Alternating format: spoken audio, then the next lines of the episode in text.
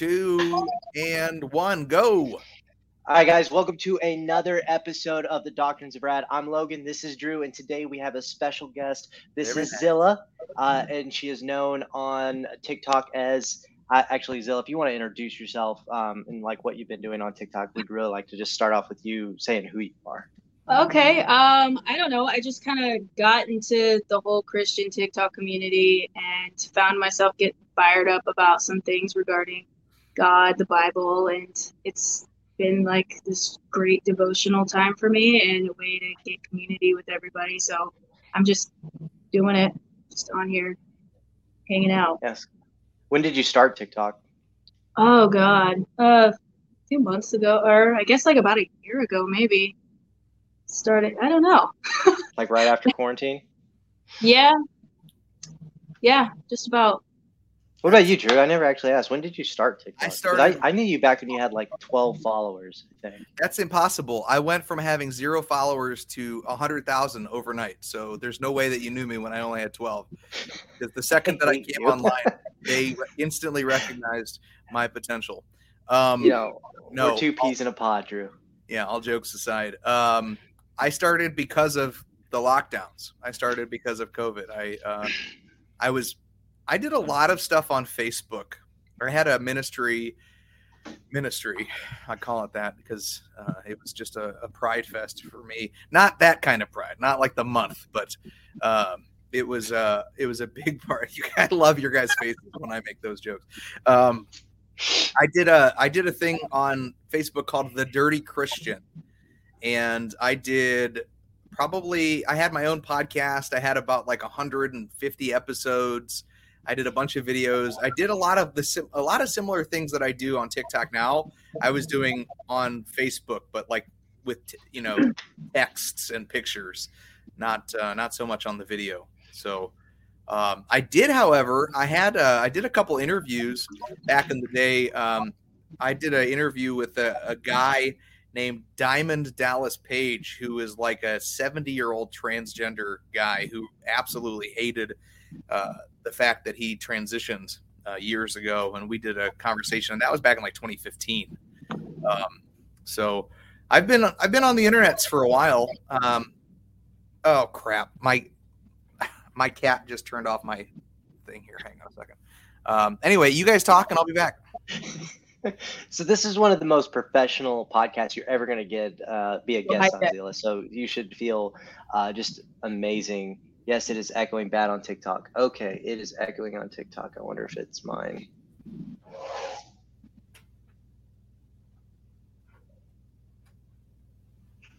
Is it There we still- go.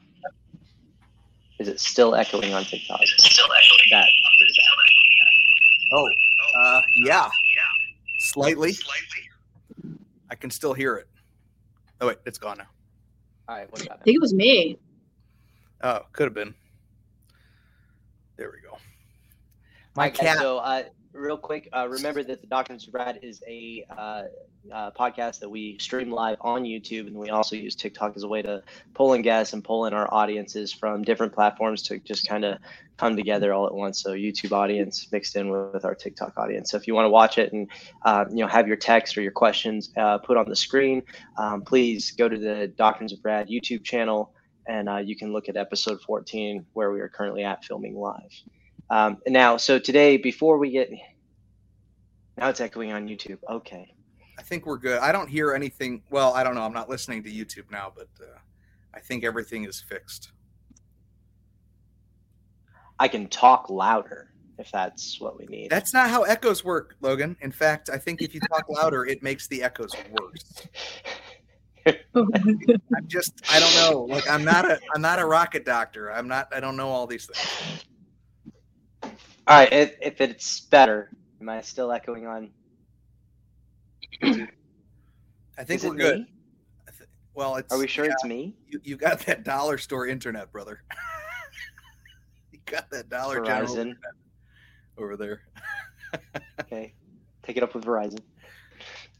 All right. So to, uh, just before we get started, we're going to do a couple TikTok videos and then we're going to go into uh, some uh, differences about uh, churches. And uh, currently, uh, Zilla is a uh, member right? I believe, or just an attendee. So she is a member at Bethel Church, um, Wizards and warlocks. Bethel. Um, and so, and she also is getting gifts, right? So good job. Thank Dang. you guys for supporting. I Getting appreciate gifts it. already. You know what? You know why she's You know, you know why she's my getting feelings because I normally get the first. Oh my gift. god, it's a cold. She's getting gifts because that's the focus of Bethel Church. Stop. The gifts. All right. So Which we're gonna do a icebreaker. thing. We're gonna Hey, do I'm some. not saying it's bad. we're gonna do uh, some uh, uh, Bible trivia.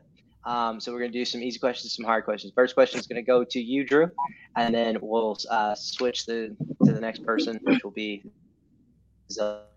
Dude, you're All right. So the first question is: hey Who warned David to uh, flee from Saul by shouting, by So- shooting?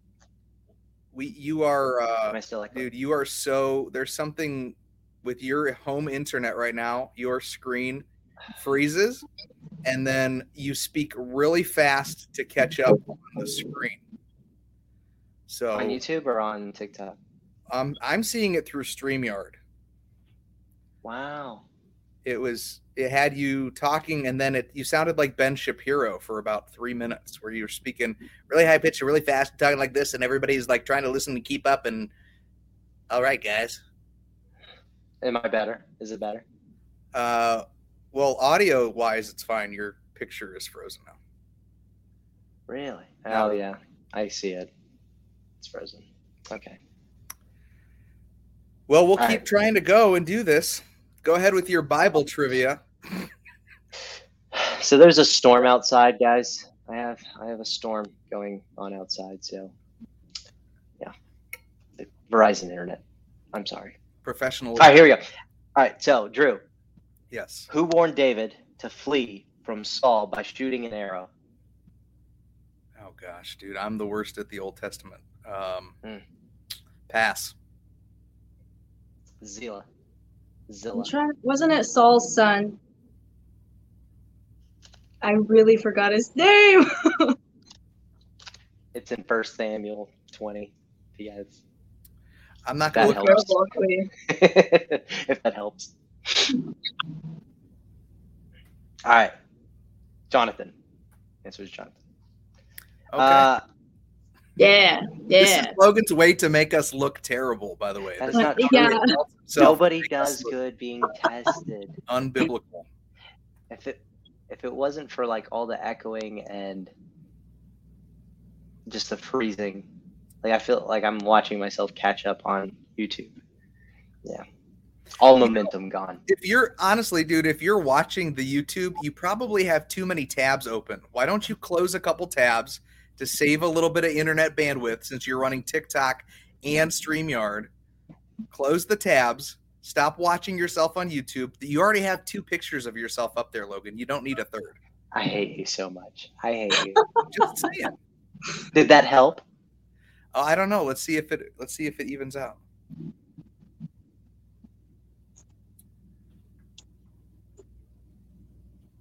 Done. Better. All right. All right. Next question. How many wives did King Solomon have? Five hundred or more. I think it was more actually. Zilla? Didn't he have thousands?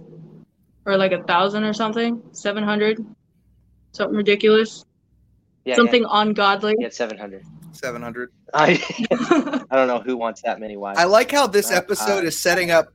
The, the Zilla is the one that's been getting all of the crap from me about going to Bethel, and she's answering all of the questions correct. So, who's the more spiritual one here? Really? I mean, not this guy.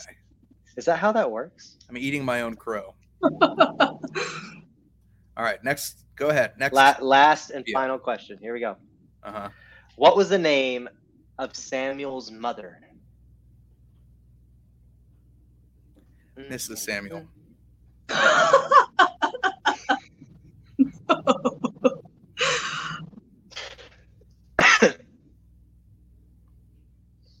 Hannah. Oh yeah, I, that was my next Hannah. guess. That's terrible. All right, guys. So that was a quick little icebreaker before we move into. I can barely deal with one. Weezus and Boo- One wife. What? One wife. I can barely deal with one. Oh, is it behind? That's what. That's exactly what he did. In I feel like I should tell somebody. Your husband said. I need to tell you something. All right, let's watch this. Uh, let me go to the screen sharing here. Um, where are we? What is it? This one? Here we go. All right, this one actually I thought was really, really encouraging. So we're gonna watch this. It's really neat. Uh, here we go. Let me know if you guys don't hear audio. For you, pray for your healing. Circumstances will change. I pray that the fear inside will flee in Jesus' name. I pray that a breakthrough would happen today.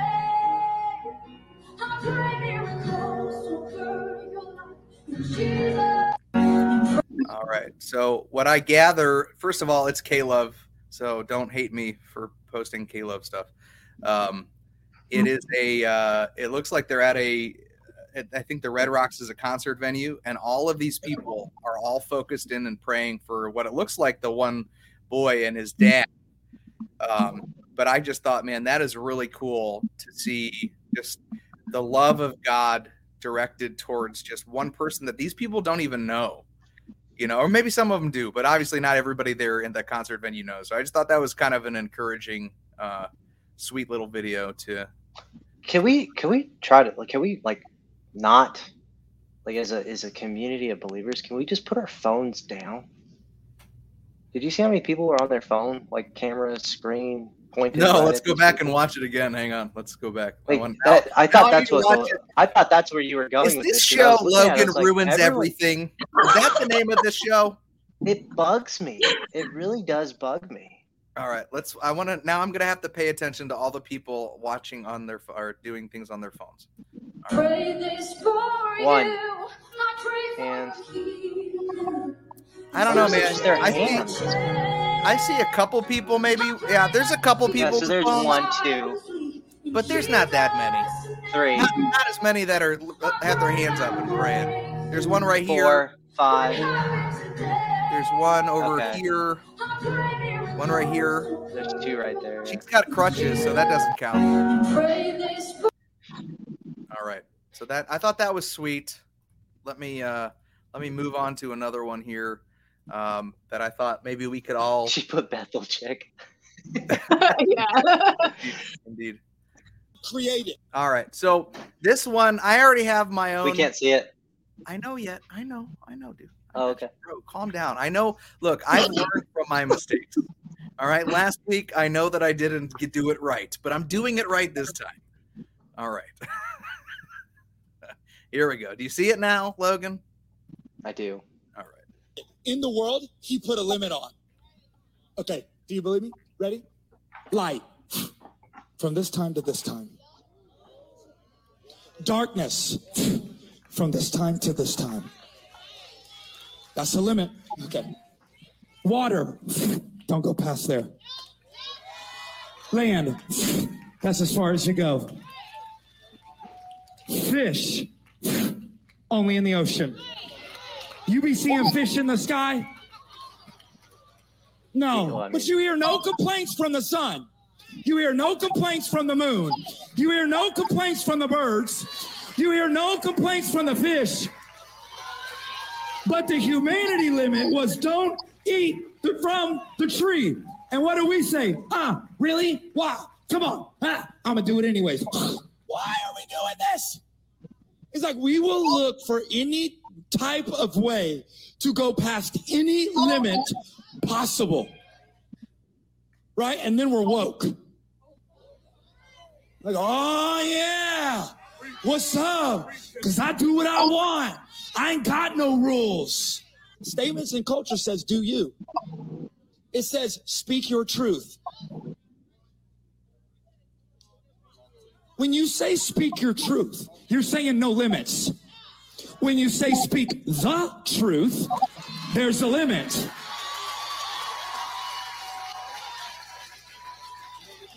And we say statements like this follow your heart, Oh, so you want me to follow the thing that the Bible says is deceitful? All right. So I, I'm going to be the first to say this is the first thing that I have ever seen out of elevation that I agree with. Now, with that being said, I did have to be the jerk that left the comment saying, uh, bro, uh, lights like have a don't have a limit. What did I say? I said, "Oh, there's light at night, bro." like the the sun doesn't stop. Like the light doesn't stop. There's still light at night, but that's just me nitpicking because I'm a jerk like that. Um, I At least will- you're honest. Oh, I am. I, you know, I, the Lord is having to to debase me quite a bit because uh, there's been, um, I've, I've been reading through Philippians, and actually, I've, I'm going to be preaching on Philippians in September. So I've been prepping. I was working on my message today that I wanted to use, and um, it's going to be on Philippians three, eight, and nine.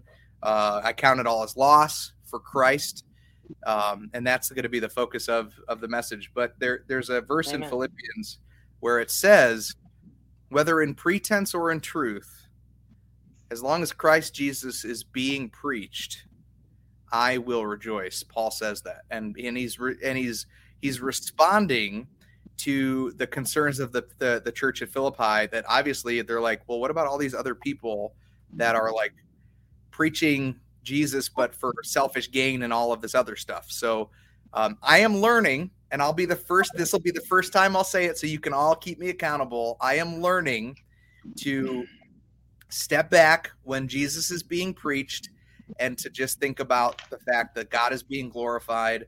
And I'm going to let God deal with the people that are not preaching out of truth. So, with that being said, and which is really actually, it's a perfect episode to have Zilla here because I know you know, according to Holy Gamer, I uh, am making an unrighteous judgment. So uh, we'll clear the air here, Holy Gamer. It's gonna be okay. She's the one I'm making fun of, and she's here live with me. You don't need to be else. It's okay. It'll be all right. So, um, but anyway, I'm trying to be, you know, I'm trying to to to find ways that like okay you know what god's being glorified i'm gonna rejoice i'm gonna i'm gonna find something in this and be like man god is so good i'm just happy to see him being you know jesus being preached even if we disagree on the little things Uh, so, and, and it can't go the other way, right? You can't have somebody who's living a good life in the sense of like moral values that's both by, I guess, Bible standards and by, or God standard and the world standard, and then preaching a false gospel, right? Just so you can have, you can have somebody who's preaching the gospel correctly, but doing it for their own selfish gain, and that's still wrong, right? But it's still, he's still giving the gospel appropriately um, which I would still say, you know, thank God he's, be, you know, Christ is being glorified appropriately. Um, but it, adversely, you can't have it the other way where it's, you know, the the gospel's wrong, but yet that person's, you know, Torah not keeper. lit, not doing wicked things. Right. Yeah. Good stuff and zilla do you have anything you want to add to any of that No, just amen.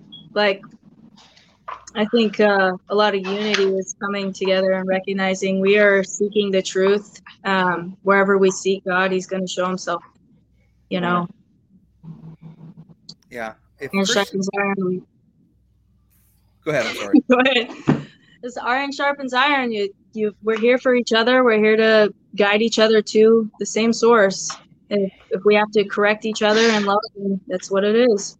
Yeah, I uh, I think I, I really think that with this this awakening that I think is happening in the church, uh, it's happening across the board. It's not just uh, it's not just in the churches that I would say that I like to go to, or you know what I mean. Like I'm seeing a movement. I think that uh, I think COVID really has awakened a lot of people to the truth.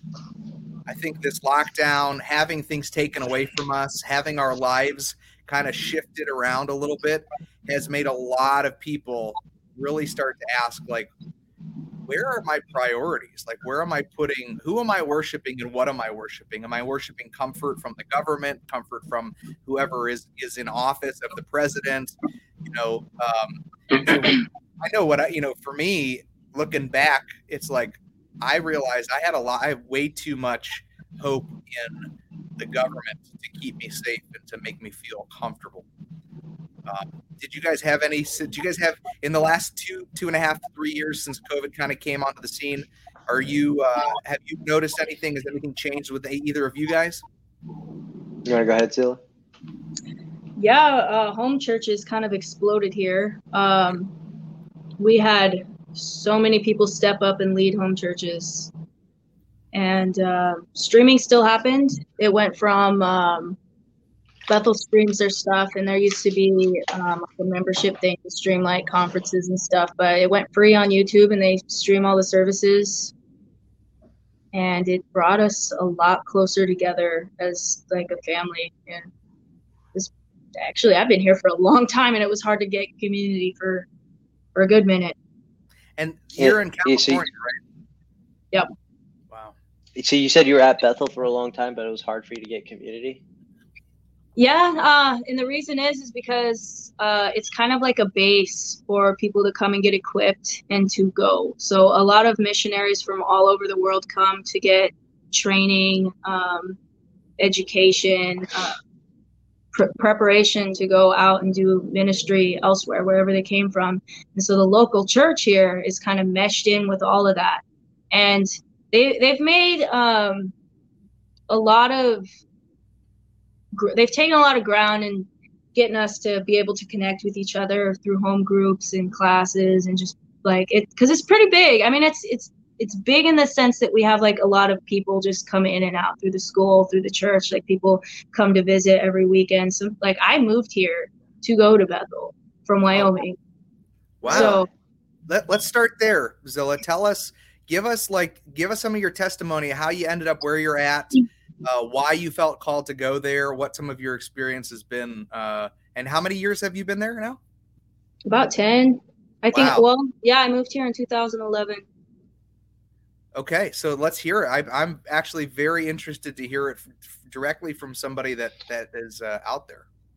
So, So um, real real quick, Bethel currently has eleven thousand members and growing. Eleven thousand. It's a large church. Yep. It doesn't seem like that on a Sunday, though. But there's just, I mean. Had like at least a thousand, right? So I mean, yeah, not, we just, you know, disappear in the doors and the walls and stuff. So, When do you start started? losing people after that? Dude, you come in and you get sorted right off the bat. You find out what house you're part. No, I'm just kidding. Holy Gamer, calm down. Before Holy Gamer lose has an ambul- am- aneurysm. I'm not gonna. I'm gonna stop. I'm gonna stop. I'm sorry. Go ahead. Please tell us.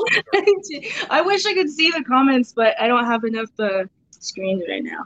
Um, no, so I moved from Wyoming. Wyoming, we were doing like a podcast school. It was like a condensed version of the Bethel School of Supernatural Ministry. Um, and I got really hungry for everything that I was learning in that condensed like video school. Um, Still in Wyoming. yes. Okay. Um, I had my dad is a pastor. Okay, like both my parents have been in ministry my entire life, and it was when I started to like get connected with Bethel that I really felt God move in my spirit at a different level that I had grown up with. Not because my parents were like not teaching me well or whatever, just things became very, very real. And I started to see things in the supernatural way different. And uh, yeah, it ignited a passion that I didn't have before. And it's not because of Bethel, but it, they do something that's big about the school is we focus on making room for God to do whatever He wants to do. And that's beyond these boxes that we try to put God in. S- Sometimes it's like, Can I comment on that real quick? Absolutely. I want to. I want to understand that making room for God. What does that mean? I know with you being a Calvinist, you're, No, no, that, that, that no, no. This has nothing to do with Calvinism. I, I genuinely want to know what is making So- room for God. I have come to the belief that God's a gentleman. He's not going to force himself into your life when you don't want him in a certain area. Like he'll he'll relentlessly pursue you, because he loves you and he wishes that none would perish. Um, but if there's areas in your life you're like, no, God, I didn't, no, don't want you here. He he respects that. I've I've What, seen what makes you believe by, that? just by Because Scripture would say opposite, right? Scripture, like Noah, right? He didn't he didn't give Noah room. Jonah, he didn't give them room. You I guess he all, didn't. All these He all these characters in Scripture where he just tells them what they're going to do, and either their hearts are motivated correctly to respond in obedience, or uh, the the adverse, right? So even even uh, Pharaoh, right? yeah, He- Pharaoh's he heart. hardened his heart right? But his heart was supposed to be hardened according to Romans 9, that it was for his glory that he would show himself in the way that he wanted to be displayed. I, I just, think- I, I, I think there's, go ahead. I, I really just want to understand what, so making No, room, um, like with Jonah and with the, the Pharaoh, I believe his heart was already hardened, and he just kind of like set it in place. Yes, absolutely. Um, I I can't, but when I say I'm making room for God to do whatever He wants, it's it's just an act of surrender to like I recognize your sovereignty, I recognize your lead, and I'm going to participate in whatever it is that you have for me. I'm I'm I'm opening myself up to God. Whatever box that I've I've put around you in my mind, please shatter that. Um, I and I guess that. for me, yeah, I, get, I do. I get that. because I mean we do that we do that a lot, just like in certain like just even in little theological debates, and then we find out, huh, I don't know if I really even believe that anymore. Well, and also, uh, yeah, let me let me just validate a little bit what you're saying in that sense, because um, as of as of very recently, uh, I have been kind of uh, drawn to the uh, some of the theology behind uh, th- uh, theistic evolution, right? So old Earth Mhm. creation, uh, God using got him. evolution as a pro. I know they got me right They got um, him. They, God, God using evolution as a process to still bring about everything that's happened and still uh, bring you know glory to Himself. So I just want to say the reason that I'm saying that is, i- i- is I want to I want to respect what you're saying also is that we um, we often it's it's very comfortable here where we um, where we kind of see the fruit of what God is doing, or we see it in a in a practical way. Um, and when something outside of that challenges that, we can go one of two ways. We can just immediately be like, "Nope, absolutely not," or we say, "All right, let me take a step back. Let me just hear. Let me hear this first, and then let me let me you know meditate on it. Let it let it let me simmer on it. That sort of thing." So uh, when you say Zilla, when you say something about like, you know, letting God do what He wants and whatever, and you know, not put Him in a box, and uh, I, you're you're speaking from a, a a a human perspective. You're like, I've limit, you know, in my mind, I probably Yeah. try to limit God. I probably try to do these things, so I'm gonna make room in my own life, in my own submission, in my own willingness. Um, to let God truly do what God is going to do. So it's definitely not, Not, like that we're hindering God. Absolutely Right. not saying that and we're in any way able to hinder God.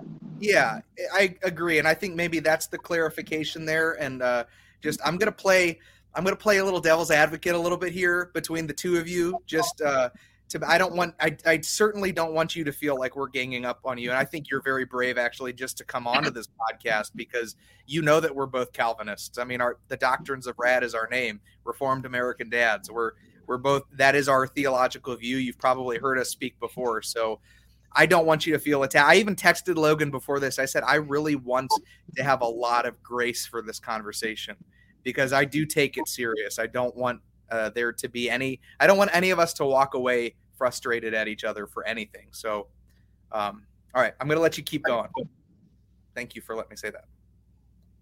Oh, uh, yeah. Um, so, yeah, just in my own life, in the way I think, like, God, come and shatter what I believed about you before. Anywhere that I limit you whether what what how I see what you're able to do in somebody's life, what you're able to do in my life, what you're able to do and willing to do in like even practical circumstances. For instance, uh, Bethel, we're very big on um, healing and the spiritual gifts, and I guess you would call us a continuation continuationist. Is that a thing? Absolutely. Yeah. So Very that so. is, I guess that's a huge place where my own everything was shattered. Was thinking God doesn't do, God doesn't heal the sick today unless He's using medic- medicine. He doesn't cause the blind to see. He doesn't raise the dead. He mm-hmm. doesn't deliver people from demons. And I thought that until I saw it, you know? And until it happened to me. Which part? The healing, the demons, both?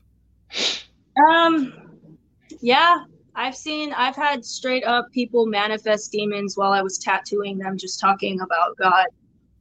I've had, I believe that. yeah, it was, hold on, I got something going on. Yeah, so, um, had that happen. Um, I had arthritis in my back healed, just having someone lay hands and pray for me. Um, that was my first Easter at Bethel. Uh, Candace Johnson, there was like a word of knowledge for arthritis. I stood up. Candace Johnson put her hand on my back, prayed for me, and from that moment on, I didn't have pain again. And I just, I have to look at that as like, God does what He wants, Yeah, I and mean, a blessing. No matter what, you're Yeah. being, being healed from something that was causing you pain. Uh, you know, the, I don't think anybody, I, I can't imagine anybody wanting to say, well, no, that wasn't God. You know, would, would you, Logan? some would people do. I mean, how would you, how would you respond to that, Logan? Whether that was God or not. Well, I mean, just what what's your initial what's your initial response when when you hear what she just said about manifesting demons and this this healing? Uh, does it does it bring about? I guess that's the question. Like, where does what kind of emotion does it evoke in you? Does it bring about a, sense of like, oh, awesome, praise God for doing that, or does it does it cause a questioning, like a skepticism? Like, oh yeah, immediate skepticism. Yeah. okay, and tell Only- like walk walk me so through and, that. and, and it has nothing to do with you know Zilla or anybody who's a continuationist. Um, it has everything to do with Remember, the- Zilla, we Logan and I disagree on the gifts too. So actually, I'm a continuationist, although I would consider myself a cautious continuationist. Logan and I don't see eye to eye on this thing as well. So I, this is why it's interesting to talk. To I feel like I'm on your side on this one. Um, let me. I want to hear. So what were? Tell me what your what the thoughts are, Logan. Keep keep Uh, so just the so a few things. So or two things right? Uh, skepticism comes from the abuse of of of the gifts right? Um, and then the abuse of what the holy spirit is meant to do and what his purpose is and what he has decided that his job is within the trinity. And we see it laid out in scripture that his job is to point us to the son and the son points us to the father. Um, at no point does he ever point the believer to his power or his abilities or his gifts to give to um, uh, give to the person to do anything with right? His his gifts are meant to point people to the son um, and we see in particular churches not just bethel or uh, any continuation church but uh, that oftentimes it within about five years statistically it leads to um, anathema. It leads to heresy um, within five to 10 years, where now it's focused on um, what went from potentially being a cautious continuationist church to a church that is now full blown running around. Um, doing everything you see crazy in videos so that that's where that cautiousness comes from and then the second Yeah. part is the it comes from or the skepticism comes from that and then um, what is the holy spirit? Uh, like what is his job what is he supposed to do so i, I can't deny that healings happen I, I do believe god still heals he's still very active within his creation Yeah. right he's not going to leave us um,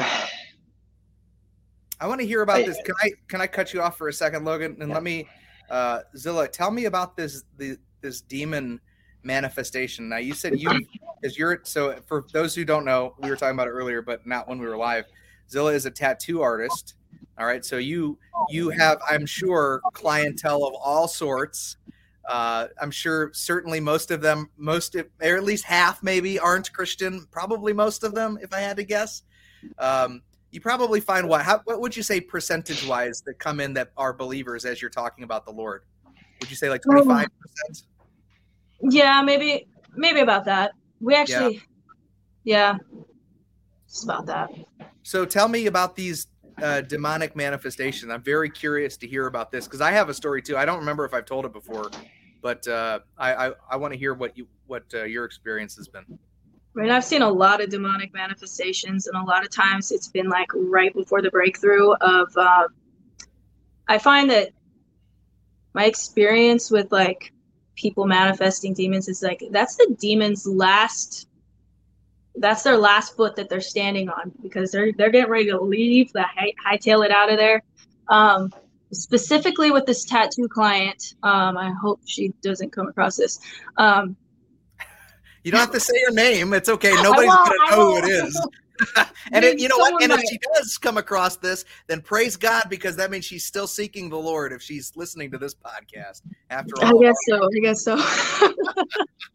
she okay. So we were just tat. a friend of mine. We were at working in the shop uh, together. He also went to Bethel. Was also going to the school supernatural ministry. So naturally, him and I would have a lot of con- conversations concerning the supernatural, concerning whatever uh, what God was working with us on our hearts or what we were learning about. And as we began to talk with her, um, she was like all on board. Uh, but she she started acting a little crazy. Like her limbs started just like curling up, and then her voice started to like have a bit of a growl. wow. And she's like, "I know what Like- this is." She wait. So like, like. I'm trying. I'm picturing the uh, the transformation of Michael Jackson to the werewolf in Thriller. So, like, it was a little like that. Yeah, I haven't seen it, but I, I mean, I haven't seen a little bit of it, but um, it was a little bit like that. And sh- instantly, she was like, "I know what this is," because she's had it happen before. She's had it happen it? before, apparently. she, Yeah. she herself. Wow. Okay. So she asked to stop the tattoo while she was like freaking out. I- And I'm not trying to diminish that in any way, but Right. um, yeah, then prayer started there, and um, it was just. I won't forget it.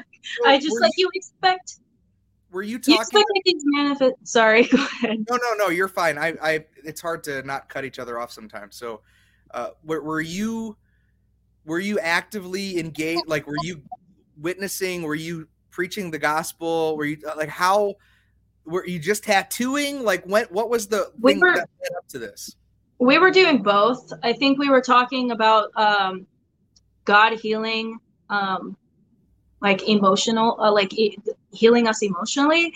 I, it's hard to remember the conversation right before. I know that we were talking about the goodness of God and His ability to heal us even in our emotions. I think, I think maybe I was talking about how God had healed me emotionally in some place and I think that's what it was. Um, because this, I think this specific demon was rooted in shame.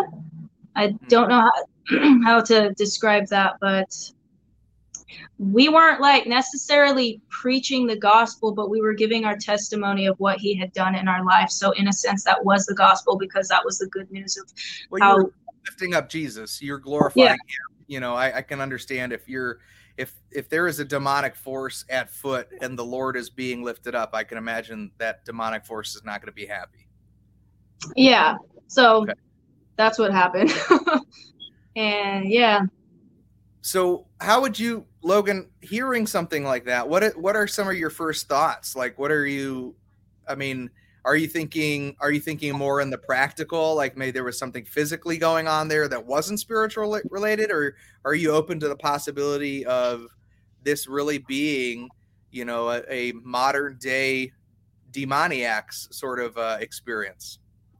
Yeah. So I, so first off, my my understanding and theology on um, whether demon possession can occur today or not is uh, still being challenged. I'm still searching scripture to see if I still believe it. I've seen some things in my life that I can't explain.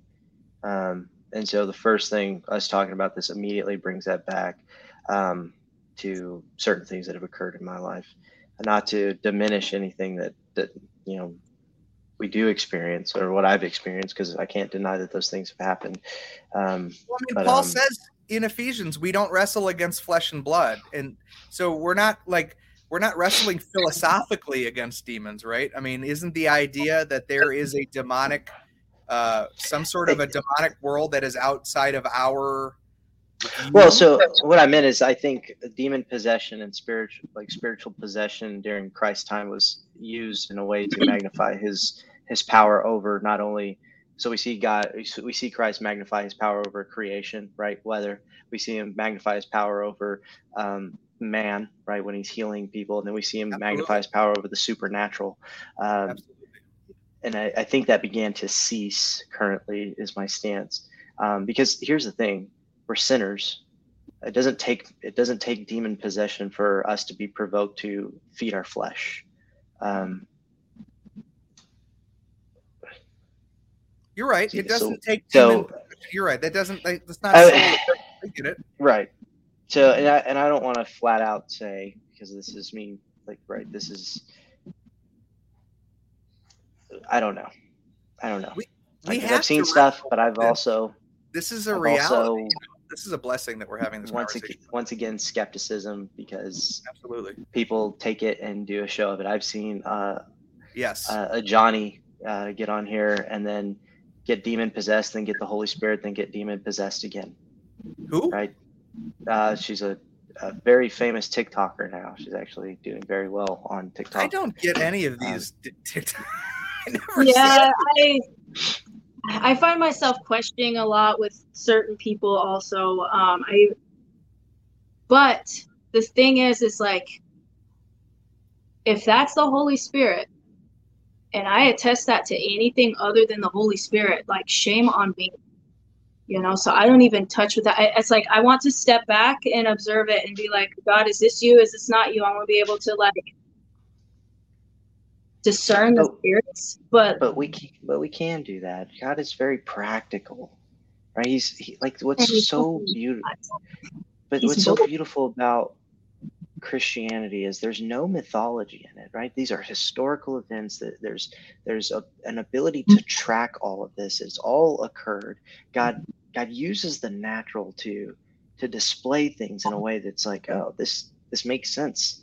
I can see how the dead or somebody with disease no longer has disease or it rises from the dead. I, it, it wasn't like uh, uh, just take a you know mythology from you know Gre- like the Greeks, right? Like you, somebody went down into Hades, pulled somebody out, out, somebody else out, and that's how they came back to life. No, it's just a word spoken. Lazarus, come out, and he came out. Right? It, it's very simple and logical, and there, there's there's really no like manipulation of the story when we when you look at it both from a, a natural sense and then how the supernatural interacts with the natural. Um, I don't Well, really know what my point was this. going into that. Actually, I just Zilla- randomly started saying that. what are you skeptical of? Because so I think a lot of people probably think that like, oh, you just would you'll just believe anything. Like they're probably thinking to themselves, you'll just think that everything is Jesus. So where do you a where do you know when it is the Lord? And what are you skeptical of? I find myself skeptical in a lot of places, mostly specifically when I feel like I'm hearing from God or not. Um, so in my own life, I've found that trying to be skeptical towards whatever God may or may not be doing in somebody else's life is that one's a hard one. Um, I just don't want to be David's wife looking at David dancing before the Lord in his underwear and judging in my heart, you know. So I, I know that the line there would be how it's affecting other people. For instance, Bill Bill Johnson, my pastor, talks about this specifically in a scenario where there was this woman. We were they were in worship and there was this woman dancing right by him and he had a feeling like there's something provocative about this and she wasn't necessarily doing anything but it was like really messing with some people's spirits and turns out he was right. He had his wife pray over her. Uh, they took her aside and some stuff taken care of i guess. Um, but that was a moment that he had to discern. It's like because there's people dancing in the church all the time. It's like what makes that one different? You know like are, are they moving under their expression and adoration for god or are they is something else going on there? It's it's hard to to tell but to to be able to like recognize like there's a check in your spirit How did Yeah. how did y'all? How, what, so what happened there? he felt like a he specifically described that as like there was a cold presence and he walked around the room to see maybe the AC is just on or something and specifically for him he was like no I've I've learned to recognize that when this like atmospheric shift happens that um that's probably some demonic activity or something not right and it, it was it was Why? dead on. Why do why do we believe that or accept that? can you um Well, Well- like I, what he's asking is on what basis. So eh, this goes in line with what Andrew's question is right here, and I don't know if you can see it on the YouTube thing. It says, "What biblical standard do we have that helps us to identify?" And the, he's he was asking about the emotion you talked about. Oh, a the shame demon. I was yeah. So, what is the biblical like? So, I I get what you're saying. Like, I hear what you're saying, but I also think that there's there needs to be this. There needs to be an explanation for this. So, like, how how do you know that Bill Johnson isn't just making this up? Uh, where can you go in Scripture to know that this is for sure something that the Lord is? Uh, trying to give us wisdom about? Like, what? How do you know? um I imagine it's a trust for him, right? Like a, a, a genuine trust for your pastor. well i mean there's that too but trust is built you you know um Yeah, more on experience, probably. specifically with with bill um it's just been able to see his character how he handles pressure how he handles people persecuting well Sure. The persecuting is the wrong word Gotcha. the Gotcha. naysayers, uh, him being able to show compassion and love for everybody, um, his attitude, it's just it's the fruit of spirit. Like, can I like knowing Bill Johnson personally? Like, I I've seen the fruit of the spirit, and I've seen like some I- you out of the abundance of the heart, the mouth will speak. Right. I've never heard a single thing from him that I cannot measure with scripture, and and we have to like in the school where everything we have to go back to scripture. Like that's just the way it is. Not everybody believes the same thing, but they do encourage us to take it back to scripture. Um, specifically for Bill Johnson, like even aside just taking his word for it, there is an instance in the Bible where there was a woman, I think it was following, it was either following one of the apostles, saying, "This is the Christ, the Son of the. These people are anointed by God," you know. Um, and, and he was like, he rebuked her. She was speaking the truth, but he rebuked her because it was in the wrong spirit, and his spirit, or he was able to discern that. So we got that.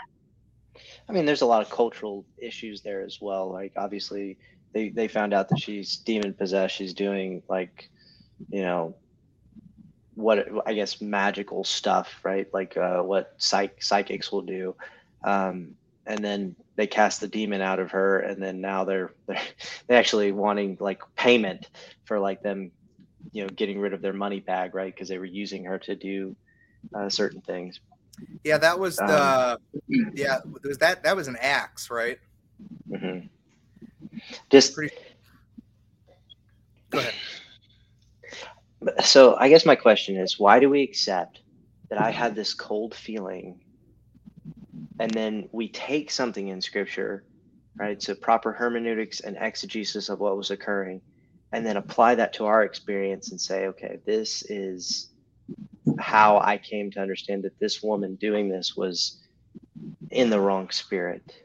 Um, and then what? So what happened next, right? So y'all took her away Uh, yeah, see, uh, this is probably an instance I shouldn't have brought up because I wasn't there to witness it, but I do, I did watch a video him explaining it. Um, he had his wife pray for her and uh, kind of, I guess, minister to her, talk with her, figure out what's going on. Um, a lot of times, it's just having a conversation, like, "Are you okay? Do you, are you do you need prayer? What's going on?" type of scenario. I mean, that's very common especially when seeing any sort of manifestation, whether it's like falling under the power of the Holy Spirit, which isn't always happening, but it has. And do some people fake it? Sure. Um, So one of the things we do in, uh, you'll see this in a court of law, right? It's called leading the witness, right? Where you lead them to make make them believe something is occurring, right? So are you are you okay? Uh, is there something going on because this is coming off a certain way, and then they respond in accordance with how uh, you presented the question, right? So leading the witness.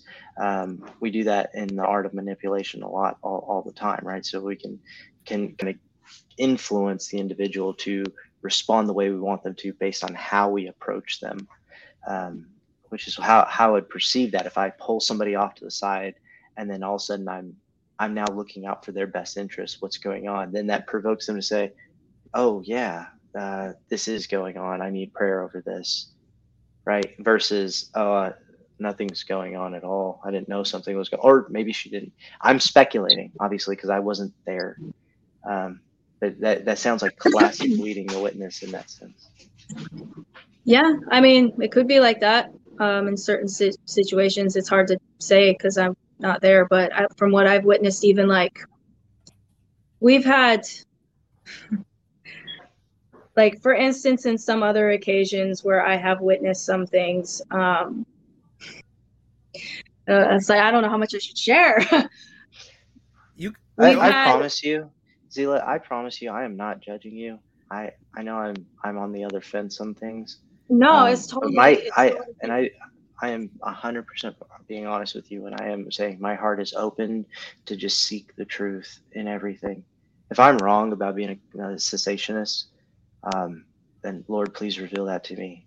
Right? But- so please feel like you're in also good bear in mind, like, there aren't enough people having these conversations. Like, I have never seen a Calvinist talking with a Bethel church member ever. I've never seen it. I've always only seen objections and responses, but I've never. This is the f- first time that I've seen this. So I, I just want people to to understand like what's going on here with this conversation um zilla i you know i don't know if you're feeling if you feel any way uh, at all judged by by either of us but okay good because i true like the fruit that i've seen from you ev- everything that you've said you know makes me believe that you are a sister in christ so i don't have doubts for that. Um i think maybe what sometimes maybe what i'm feeling is like well gosh she's showing the fruit of the spirit she's speaking uh you know like me so where are why are there differences why do we have a difference of opinion and maybe we can find that common ground you know what i mean go ahead you guys can keep asking talking to each other i just wanted to add So, can I just ask for? Okay, so you went there. I, let's start back with your testimony. So, you, why did you go? There was something that drew you to Bethel specifically. And do you work there now? You work in the school of uh, supernatural no ministry. i i don't i'm actually i just i'm just in a i just am a member i'm an attendee i just Okay. go to the meetings um have you attended the school itself or just you just go to the okay you have attended I did I did first year and then Okay. I did uh, their Bethel Technology School, which was just a side thing, but connected to Revival Group.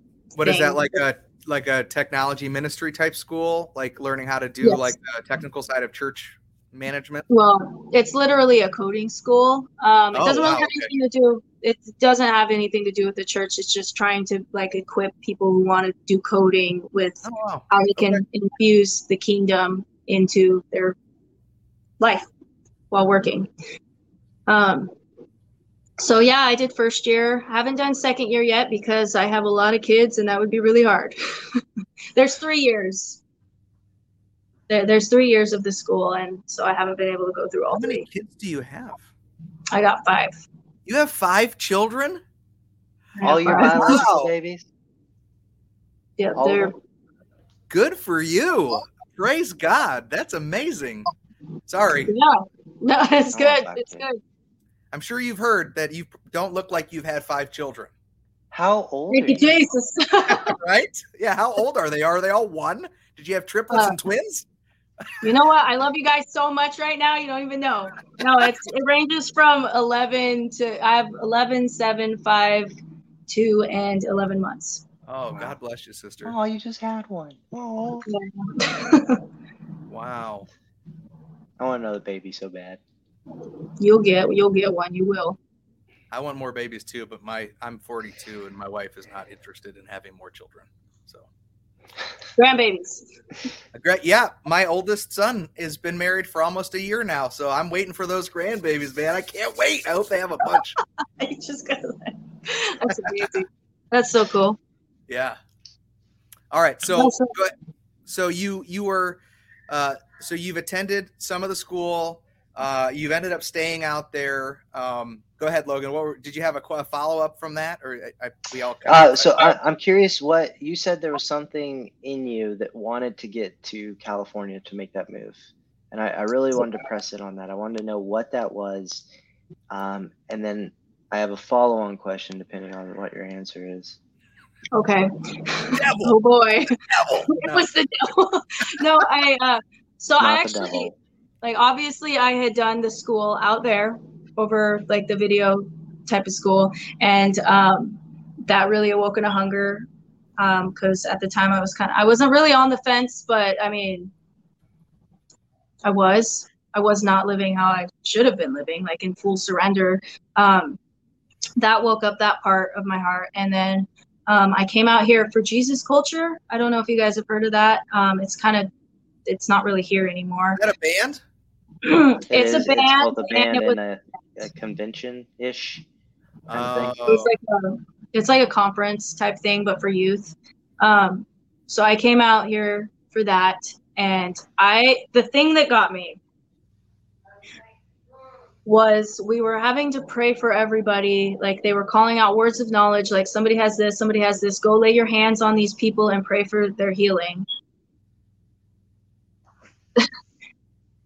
i put my hand they, they, the word of knowledge was there was missing cartilage in a knee and the guy was like oh that's me we all gathered around him i put my hand on his knee and i felt first off i felt this like fire heat thing happening. And then I felt like I don't know how to describe it other than like a pressure. And the guy was not able to bend his knee at all before. And then he was able to bend it after we had prayed for him. And it just kept increasing. And the guy was just blown away. He couldn't even believe it.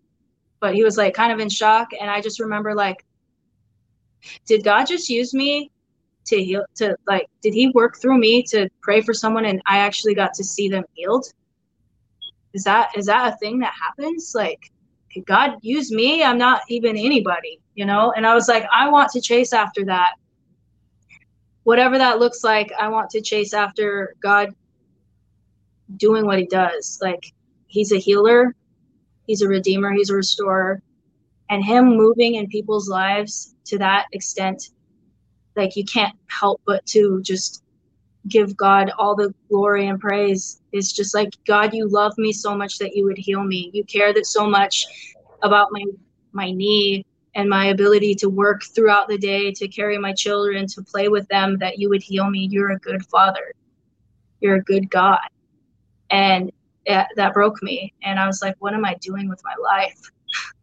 if I'm not doing something, you know, if if I'm not like being a vessel for him to use in however way he's like okay because we can preach the gospel all day long and yes it would be amazing if people came and, and just like gave their hearts to god but what's he doing practically in our lives where we can like actually Whoa. Whoa. Okay. what's the So- what's the whoa? I, No. I would take I would take the gospel over a healed knee any day. Yeah, but I would take the gospel over. I would rather die with cancer and have the gospel than my cancer removed from me. Yeah, how would you So respond? you to said so you said something, Zilla, that resonated with me. You said I wanted to pursue that, the healing part. I I I'm the same way. I'm I'm the same way. I like as long Jesus take everything in my life, I'll live in a box. I just want you, right? But yeah, you weren't saying the, that you the heathen part. You you were No, you were absolutely in on the fact that God used that that you saw God using you practically for Him, not the fact that you were now suddenly like a healer. yes. But okay, No, I just no. wanted to get clarification. I think that that's what Logan heard, and so that's why I wanted to. No, no, no, no, no, no. I, oh. I heard her right. What I'm Okay, saying is, okay. why why keep chasing that? I believe that right? that's Why why why isn't scripture and the gospel enough? Because what right right now we're pursuing things of this world to make our comfort better here. Versus what if what if there would have been beautiful suffering in his knee never being healed? Right? I'm, I'm just saying like on the opposite his knee never gets healed and he preaches a, a, a wonderful message about how God has brought him peace and into situations where that him having a hurt knee actually helped him share the gospel with thousands. that would be a now that his knee is healed, right? But, But- my point is, it's not if we're searching for comfort here and healing here, versus just the gospel in general, Well, that is what was the what was the is it. scenario like? Lead me, help me understand. Like you guys were at a church. Was this at a church service that this happened? Okay, Yeah. so you were. This is at a gathering. This is at a you know uh, the the uh, the weekly whatever worshiping service. So it'll be like if we were going on a Sunday. So this guy's already in. He's in the congregation. So it's And not like you're walking around out. Go ahead. So specifically Jesus culture, it brought in a lot of different people, not just Christians, for one. Um, I just want to make a few statements. Um, Please. sometime like absolutely the gospel above all else. Th- That's the good news. It's what he did for us. It's like it's the whole point of everything. But with healing, like it's just he said to heal the sick, raise the dead, um, cast out demons. That that's part of what he told his disciples to do. His disciples make disciples. Those disciples make disciples. We, we disciple nations, right? So that's part of the Great Commission, in a sense, is following after what Jesus would do. Jesus' heart for people is to heal them. He there wasn't a single time that uh, anyone came to Jesus, asked for healing, and didn't get it in the Bible. There's many times with the lepers where only one came back and actually praised him and thanked him, but he still he still healed three lepers. Do you know the significance of that? That- So there's a deeper significance of that is that out of the 11, only one was a Samaritan. And the Samaritan who couldn't go to the temple and give what he was supposed to according to the law of Moses turned back and did what he, the only thing he could do, and just praised the one who healed him, which was more beautiful than the 10 that would go and give sacrifices in the temple. It's beautiful. that my whole point is like I don't think that there has to be a separation because the healing leads to it like for instance I don't need to be healed for me to for me to love God for the gospel to be enough. Like I don't. But the unbeliever might.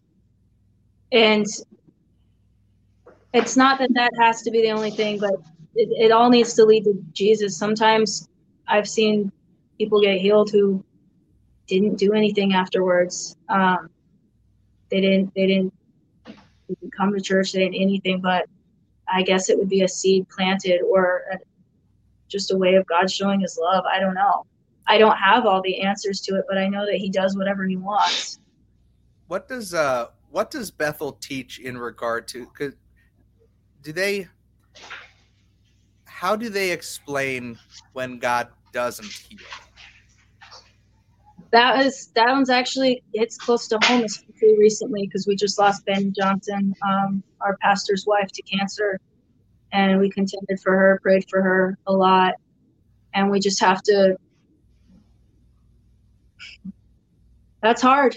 We we don't know. Like honestly a lot of like what we have what we teach is what does that bring up in the people though? If if you are so here's i think what i what i hear some of the, the concerns are if if you are if if a school if the school is teaching that god has given is giving these gifts freely and we have the ability to also act in these gifts now it, obviously if you're a cessationist none of this is going to make sense anyway you kind of already have to be a continuationist to be able to to kind of have this part of the conversation or skeptical Thanks, Drew. best. I, I'm no, I'm just look. You're not the only person here, dude. We've got 12 other people on TikTok and and, in YouTube. But um, so if if if the church is teaching that we all have this gift and and you know, or we have access to the gift, possibly, right? Um, how yeah how, how do you um how do you deal with the fact that i mean because you'll hear i'm sure you've heard this well why aren't you in hospitals healing kids with cancer? Right? Like isn't that an, a common objective to a lot of healing ministries is well if you believe that god is given you the gift of healing why aren't you going devoting your entire life to healing kids with cancer? Right? So how do how is it presented um, in the teaching when when they say, well, you know, we have this gift, you have access to this gift, you can heal people through, you know, God can heal people through you. Um, but sometimes it doesn't happen. So is there some sort of reconciliation there, or is it just do you not have? I mean, I would hope that they don't that they're not teaching you don't have enough faith, and that's why it's not happening. So no, okay, don't teach that. so so walk me through that concept. so there's actually quite a bit of teachings. One is perseverance, pushing through, even when you don't get an answer right away, even if you don't have the faith for it, just keep pressing in. There's that. There was a time when Bill was saying that he someone approached him at like a healing conference or something for prayer, and he was like, he, he says that ultimately he always believes that it's in God's will to heal somebody, but he said in a specific instance it wasn't. And I have to go freshen up on that one time. Um, but it's not like it's not like it wasn't because oh she doesn't have enough faith because it's like it, technically it's supposed to be the person praying who's supposed to have the faith for it apparently but um, when specifically with like Beni Johnson, um, we contended for it. Like at her funeral, what we did when we didn't get the the blessing of her healing, and it was it it was really hard. Is what you see is us as a congregation. We filled up this whole civic center for her funeral. We worshipped God and thanked Him anyway.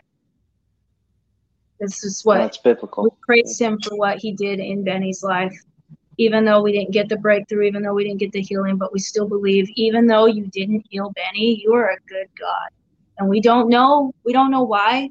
We don't have to know why, but we're going to press into what we what we believe is within your character, and that's you're a loving father. You care for those who are the sick, who are the poor, who are the orphan, and that's who we're going to serve.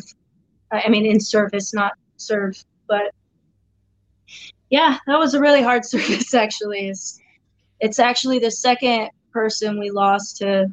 We've actually lost quite a few people, but um, Bill Johnson's dad we lost to cancer, and his wife we we lost to cancer, and it's it's hard because as a church we contend to see um, specifically healing over cancer. That's what we pray for. That's what we intercede for. Is we want to see God like eradicate cancer and even if he doesn't, we'll still love him. He's, God. He's good anyway.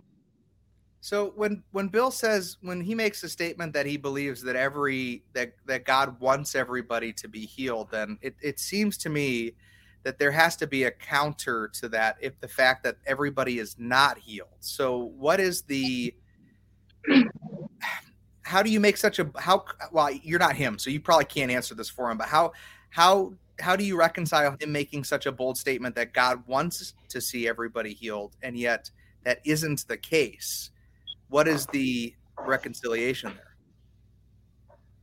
he's just literally brought up um, just contending for it and being finding a heart of thankfulness in the in the midst of it. Uh, he's never ever said anything like you don't have enough faith. Um, Right. In fact, he's spoken like against that. That is a thing. Right. Um, But So you, that's you did just- say a just second. cool thing to say to somebody who's dying of cancer. You know. well obviously Yes, yeah i mean you, you said go ahead. you said a minute ago that uh, the person doing the healing has to have the faith for the person being healed, right? Or is it the person being healed that has to have the faith for them to be healed? Uh, there was a statement said about like if like pray for somebody out of faith or like that it's gonna happen like out of the place of victory out of the place of the where the cross was you know um, yeah, the manifestation idea, right? Manifested, it comes into existence, mhm. right? But I mean, obviously, but faith like can move mountains, right? Faith is small as a mustard seed. So, I mean, okay. That- that- they don't necessarily then- teach the whole manifest it and it becomes but like okay, pray for the Y'all will don't? of god to be done and that's what we do we partner so do you- so do you think Go ahead. God would, if God intends somebody to be healed, but the person that is praying for the healing doesn't have faith, how do you reconcile that with, like, is is there something that is preventing God from doing that healing?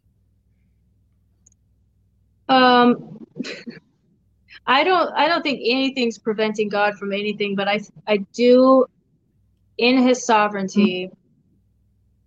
I I believe that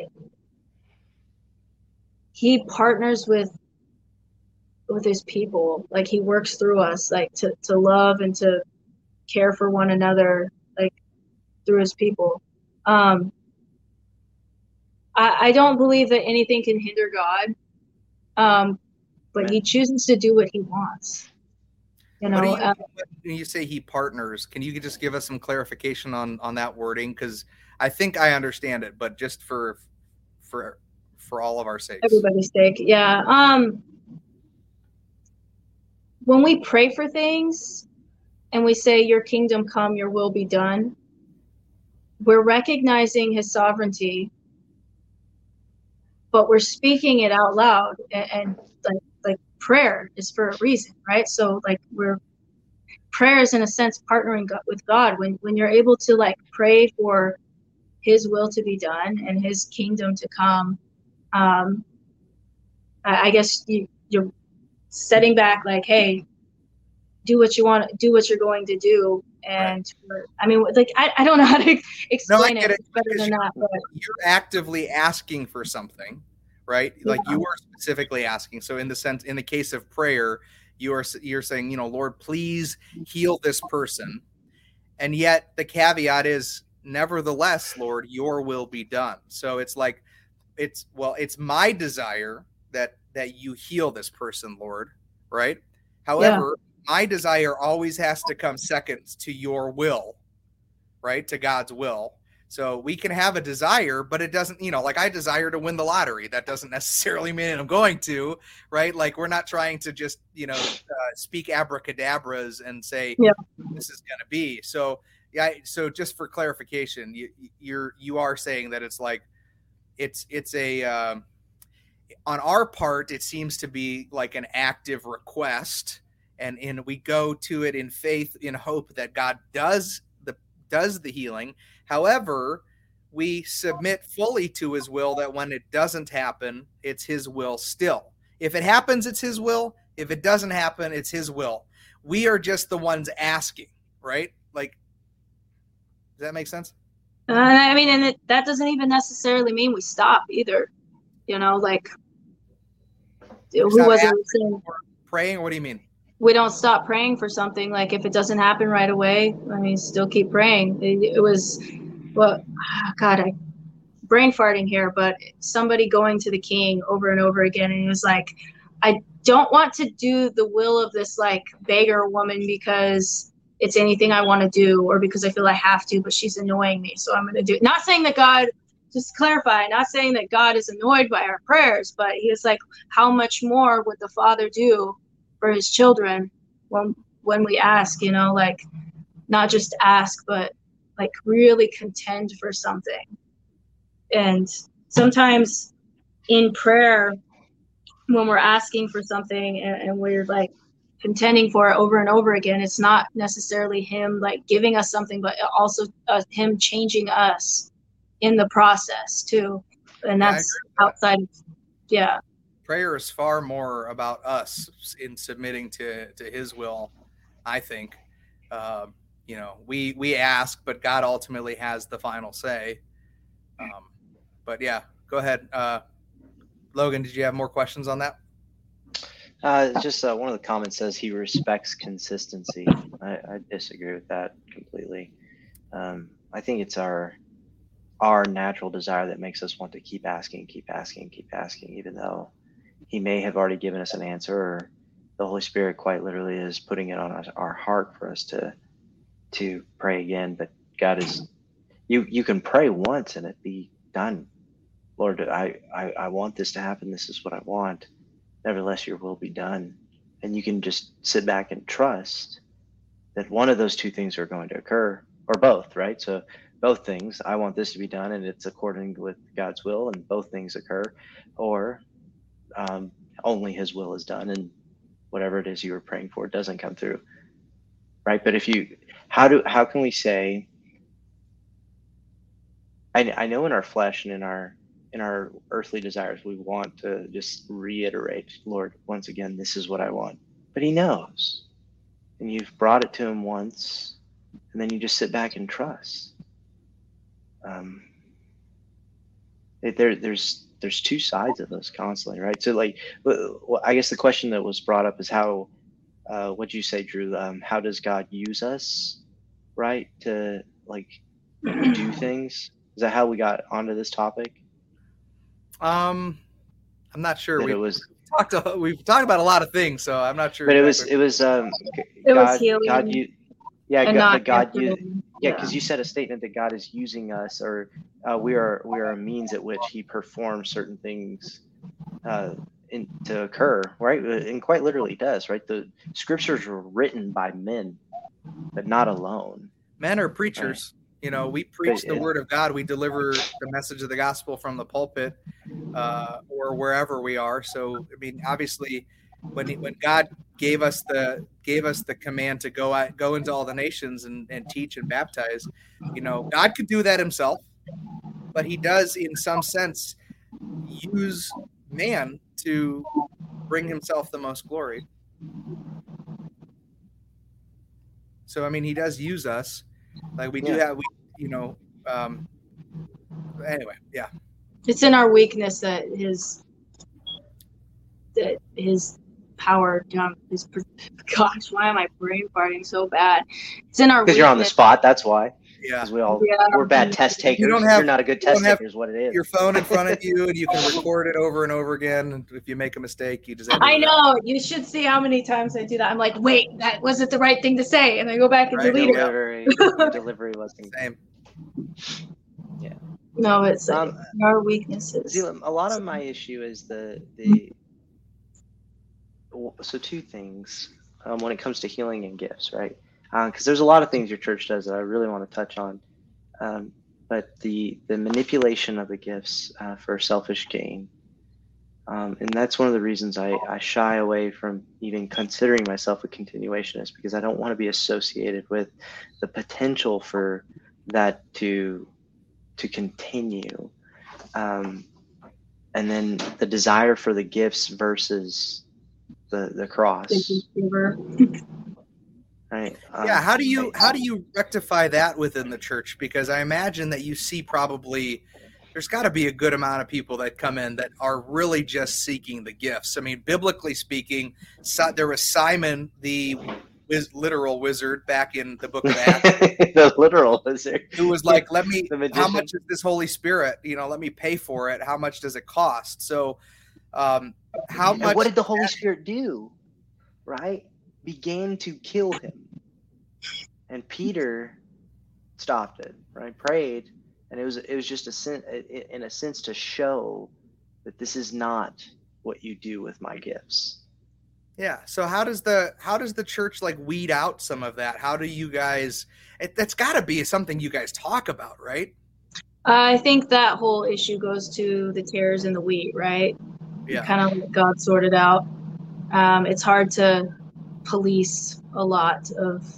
I mean, we we see a lot of different people come in, and I mean, when it gets real bad, like there's been some straight weirdos coming to the church before. I think some guy was trying to preach. Uh, just some random guy who just started coming to the church, uh, started to get a lot of people to like do this like Christian swingers thing. Yeah. Yeah. I've heard of that. Yeah, I'm like, what in the world? so they, I would like to say they excommunicated him, but re- really they just they tried to like connect him with people that would like actually help um, shift perspective and, and maybe repent, you know. Um, so that they have to work on more of a discipleship basis with individuals for weird things like that. You do Um, see that happening. You see them being your the church is pretty active in in that and noticing stuff like that that needs to be addressed. Yeah. Um, one of the scenarios eh, that was really bad is um, that guy that I was working with in a tattoo shop who was actually going to the school. Um, he was using, he, he had a real problem. He, he was using his Christianity to let women feel safe around him. Uh, he would find yeah he would find minors who would um eh, trade hey you can't technically get tattooed but i'll do you a favor if you do me a favor. And as soon as i found that out i took it to i took it first i took it to the church. I should have taken i mean i eventually got it to the police but um took it to the church and they went directly and did some like investigation and he was not allowed in there anymore and all the information they could give to the authorities they did but they didn't have as much as i did unfortunately um, but they were very quick to protect people he came in contact with but unfortunately you don't know until you know and that's Yeah. just that's not just a Bethel issue. There's predators. Yeah, I was about to say that everything. That's a that's a that's a man issue, yeah. center issue. It's the patriarchy's issue. That's why. No, I, I meant man is a human, not man as a male. I know. but But We won't hold that one Specifically- against Bethel. yeah, That was that guy. specifically there's it's they, they try to stay on top of things but they, they also try to allow room for questions you know like it's very important that you can have questions because like what kind of father would we have if like what what kind of father would or what kind of mother would i be if my children came to me with questions and i'm like well shame on you for even asking right so like they try to leave space for questions like we don't I'm pretty sure we have some Calvinists at the church. I'm pretty sure we've got, you know, some. I wouldn't say we have any sensationalists, whatever. Can you get back to me on that? Do you have Calvinists at your church? I We, we, I think we do. I think we do. I think we had some in the school. Um, honestly, Sam Uh, Storms, man, you got to read that book, Convergence, Logan. I told you about it. Sam Storms, he's a charismatic Calvinist. I tell you, dude, they're they're out there. They exist. Uh, so what about other things? Um, so moving away from the gifts, what what are some other things that the church teaches that um, that you've heard or that uh, people have pushed back against you? Um, Grape you want to kind of Yeah, let's talk make- about grave sucking. yeah. Let's take let's talk about that because Andrew made the joke, right? He uh he got his blanket out of the car and he's ready to lay on some graves, right? Um, so Yeah, so, so- what's what's the what's the truth What's the behind deal that? with the grave sucking? so there was a circulating photo of our late pastor uh, pastor's wife, Beni Johnson, laying on a grave. Um, and she was she was cool. Like she was just a, a cool lady. I just want to point this out here because she's she just passed. Uh, she was an intercessor and very prophetic and kind of kooky in a lot of ways, in the best ways possible. Like she she just was not afraid. She's just not afraid of anything. Like she's like, God, I'm chasing you. I'm submitting to you. Whatever. Like that's just the preface for that, just to honor her. Um, Danny Silk and Kris Vallotton, our pastors, have done a whole teaching called uh, A Culture of Honor. And that is like recognizing that God has an identity and purpose, like little gold nuggets in a way, inside every person. And it's, we recognize and honor the bits of his identity that we see in each person, and we call out that bit of identity in that person. Like, say, um, my children, um, even my two year old who, who can't, like, necessarily considered himself saved. Um, I mean, he could potentially pray the sinner's prayer, whatever, but um, where is this in scripture? Um, I'll have to look that up. Actually, We'll I get have. there. Don't derail the conversation yet. I want to hear, yeah. the answer. Experience first, explanations, then crossing. Yes, please. Um, Go for it. Keep going. we're made in God's image. I think. Did I think my headphones shut off? Did is there an I- echo? You, uh, you sound good to me. Okay, okay. So recognizing like God made man in his image. So there's like a little piece of of God in each person and that's I don't know how to freaking describe that. Uh I'm sorry, just bear with me. Like a soul? Are we talking about? I mean, yes, like uh, our souls like I guess are pointing towards God. Like we we've come from God. He has a he has a plan and a purpose for for you get with you surrender you know your life whatever um it's just uh recognizing and honoring that in somebody else. It's like i can look at my two year old who's not necessarily saved hasn't prayed the sinner's prayer and i see god's all over him. Like he has a beautiful ability to just be like strong and courageous. Just that that's who he is and i think that that's something that god's placed inside of him that's it's a gift and i i recognize that and i honor that in him and So we, we would When- agree that God. Sorry, I was, I was I was just gonna say we would agree that God gives us abilities and uniqueness about us that make us individuals that um, we can attribute those those unique abilities to God, right? Like me being an artist comes from I can only imagine from God Himself, right? Genetically, I can like look that too. My dad was an artist, his dad, right? So there's there's that. Um, but why why my, me and my family, right? Why, why us? Um, but you're you're saying, are when you say honoring, do you mean like tapping into? no no i just mean like seeing that in somebody like for instance in my two year old i see that he's brave and courageous and i look at him and i'm like god you are good and you're amazing because i'm seeing the glory of your your goodness on my two year old and i'm just going to praise you for that so that that's considered we call that a culture of honor like honoring each other just by recognizing it and praising god for who he is and how he's affecting this individual or person Well, we say have- C.S. Lewis or Charles Spurgeon, Yes. you know, great Exactly. preachers had a certain gift or ability about them. So we honor, kind of honor their memory, honor the ability that God had given them, uh, and by kind of recognizing, not saying that you know, like we're not praying to Mary here. We're just saying, like, hey, C.S. Lewis was a gifted orator. Charles Spurgeon, gifted orator. You know, those are is that is that along the lines of what you're saying? yes Okay. yes we're, So- we're going So how, that's how does that connect with the grave soaking? Sorry. No, I'm kind of getting Getting there. there. Let her talk. Sorry, I'm sorry. getting there. I'm a slow Please, talker. Lauren. I'm long-winded. I'm so sorry. No, no, Uh, you don't so- have. Sorry, you have Logan interrupting you every three seconds. Within this culture of honor, we recognize those who have gone before us, whether they're pastors or just revivalists or whatever. And we just honor and we're saying, God, please God, do this again. What you did in his life, do it again. Do it in my life. You know, whatever. Now with Beni, she was just having a moment where she was just going into her prayer closet essentially and just thanking God, praising God for what he did in this person's life. And she may have been laying on a grave. She wasn't sucking the grave thinking that somehow she's making a connection with the dead. For one, the dead are dead. They don't care about anything going on here. We know this. Um, you say that though. I mean, people need to hear that sort of confirmation. I'm I'm glad that I'm glad that you're addressing it.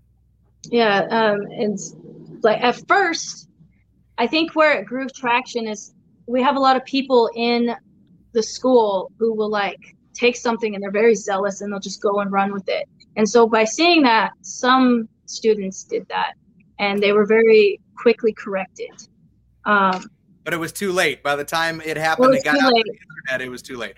Okay. Yeah. I, so I- I- the internet kind of ran with that I um Did but did was then there ever a statement from Beni or Bethel that like, hey, this is not?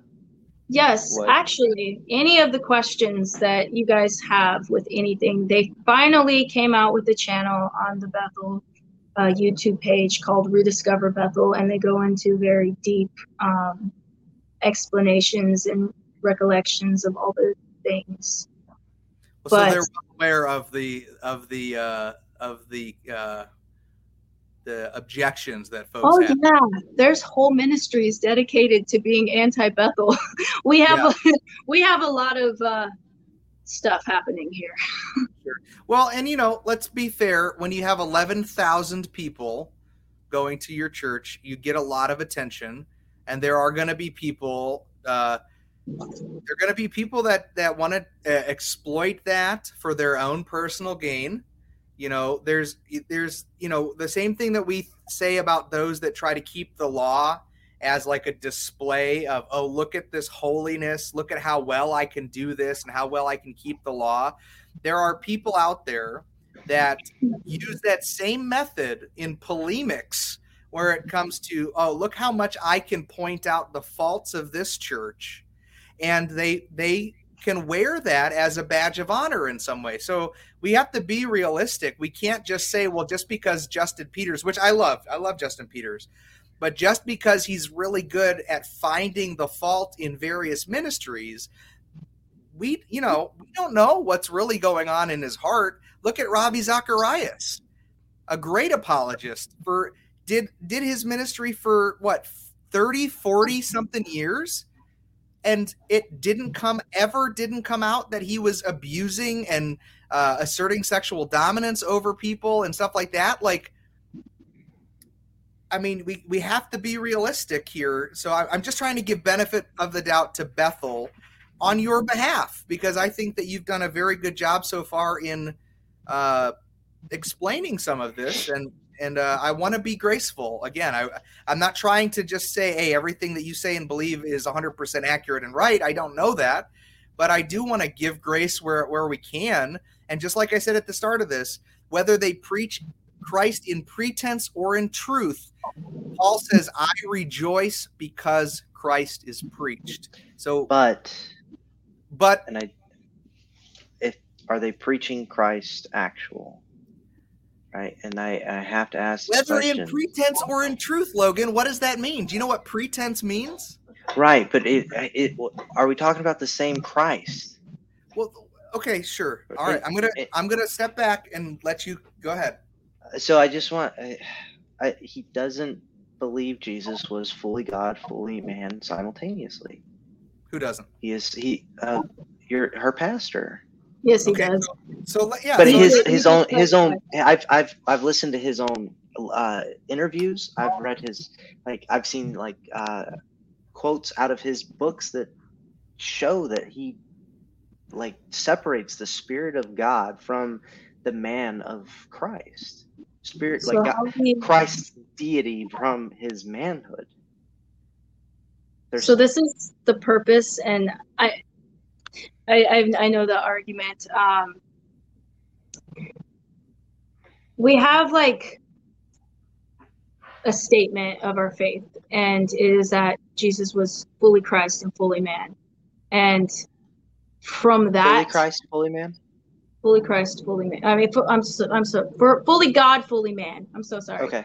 Um, so out of that is the spring of like all of all of the teachings. And if you don't look at those teachings through the lens of Jesus Christ as God, then I'm sure that would be very confusing because there's a lot to unpack in his his teachings.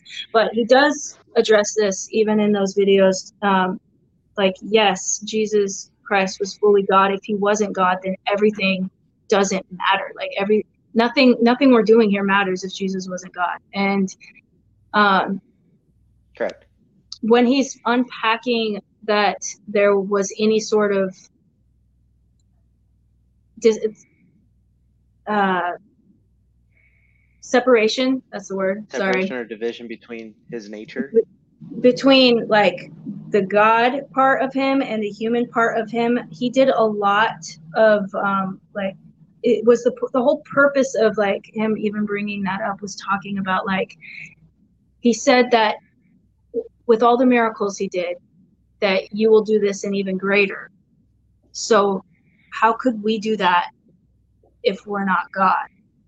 So he did a lot of things as man through his power of, of just being a human but he had the full authority of the godhead within him. Like he he was god but he also gives us authority through christ to i guess cast out demons and do all the things but the whole point of that separation was it was not really a separation but was just to be like hey we can't really do any of these things if we're not god if he did that as fully god i mean d- does that make any sense Well, so no, um, because the Holy Spirit is how we do any of those things. yes It's not. It's not. It's not me. So there wouldn't be need to be a separation between the deity of God and the, um, the or the deity of Christ and the man of Christ, right? Separating his natures. Um, the, the the issue is is that drove him to say that Jesus was born again,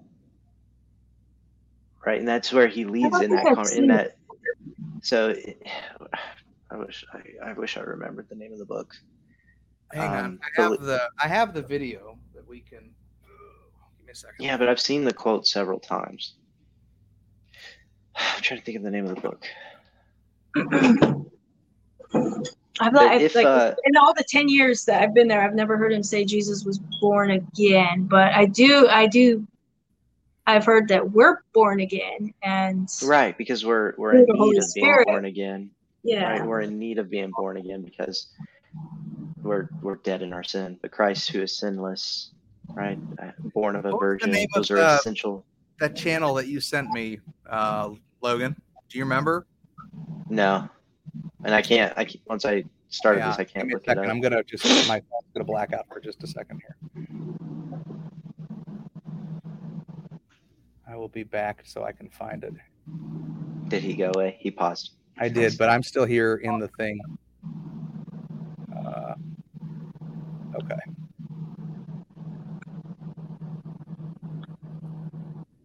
I'm gonna find it here.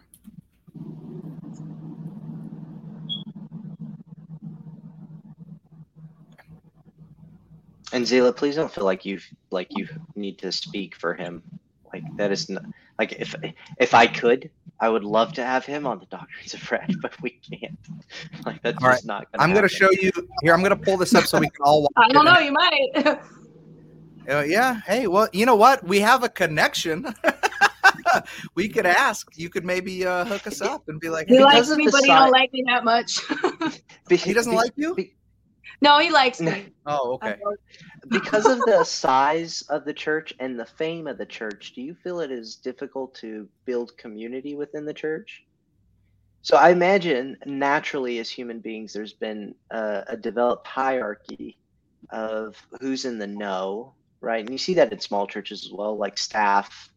Um, but I imagine on that level, you have people who, you know, music ministry. I imagine they are seen as, you know, different than just the regular person who comes into church. So, do you i mean do you find it hard to find community with like can you reach out and talk to him and like hey i'm dealing with this or is he or do you have to go to a pastor Um, it's a, I guess it's different for everybody, and the only reason is is because there's been people who've been so upset with Bethel that they've actually tried to like rush the stage and assault Kris Vallotton. so Oh, wow. they have to kind of be careful um, with that. Um, for me, I've known Bill Johnson for a while, so I I can reach out to him. Um, I, I've had to reach out to him to, to hook me and my ex husband up with the marital counseling, and I've had to reach out to him for my own like counseling. He he actually he's been kind enough to like in the beginning of my divorce, he paid for my kids to have like a Christmas and gave me money for my rent for my house. So like Wow. he's very generous and nobody really talks about that um but like i mean like it just depends on i mean i, I feel like a lot of pe- he does that for a lot of people but not just like anybody only because i, I mean he, he blesses a lot of people but like can anybody reach out to him I, I feel like there has to be a level of vetting because of Sure. safety reasons Yeah, I- again, I- it- I mean- I it's mean, a it's I- a large church. I don't blame him for that. It's a large church, right? Yeah. Um, I, I mean, I, I, well, so I, I, I wouldn't blame him for that, but then also I would. I would say that that church is too big, and it. I just to don't like split big into churches. Several different. I agree. Well, I think it's hard to it's hard to manage, right? Um, one person can't manage eleven thousand people, right? And biblically, like we even see Moses divide the the nations of Israel into their own little sections True. and own True. little leaderships, and um, And they have- the, you know, we have a All right. bunch of campuses and um, churches that we've broken up pastoral places. Like they they have a church in texas i think now. Mm. um, eric and candace johnson have a church in texas then there's jesus culture in sacramento then we got some other places. Like they, they plant churches and stuff and we have different services and a bunch of different pastors. Like there's more than one pastor but then there's like the head pastor and that would be bill and it'd be like a bishop over overseeing several different churches, kind of like Catholicism in some way. Um, I mean, not I'm not trying to give a direct correlation, but you've got the Pope who kind of like directs the cardinals and those that the elders, and then they kind of go out and then they have different satellite uh, churches and stuff like that. makes it Uh, more intimate on a level, like Yeah. being able to be held accountable to, you know, Yeah. pastor, whatever. All right, I'm gonna pull up this this quote real quick, and uh, if you want to just if, if you don't know enough about it to give us a good response, that's totally fine too. No uh, no pressure. But uh, this comes from a YouTube video called "The 12 False Teachings of Bethel." So just be prepared for for what it is. I'm sure you've already heard all of this stuff before, but uh, we'll go ahead and play it and, and let you give a, a, a little insight to this. You can hear Bill Johnson say it right here. I don't know. Did you know that Jesus was born again? I asked the first Christ, first service, and he said no. But I will show you. It's in the Bible. Jesus was born again. He had to be. He became sin. Hebrews one it Pause. says this: For to which of the angels Go ahead. So, so just for anyone watching, um, when when we in theology or even i- i- in the early church, like you'll see writings from uh, the early church fathers, when we say that God became sin, right, and the imputation of sin on him doesn't mean that he became a sinner, but that our sin was assigned to him. Those are very different things, right? Jesus didn't become a sinner, but our sin was assigned to him. Um, and that's important because that's a major portion of the gospel that our sin is now ripped from us, assigned to Christ, and his righteousness is then placed on us.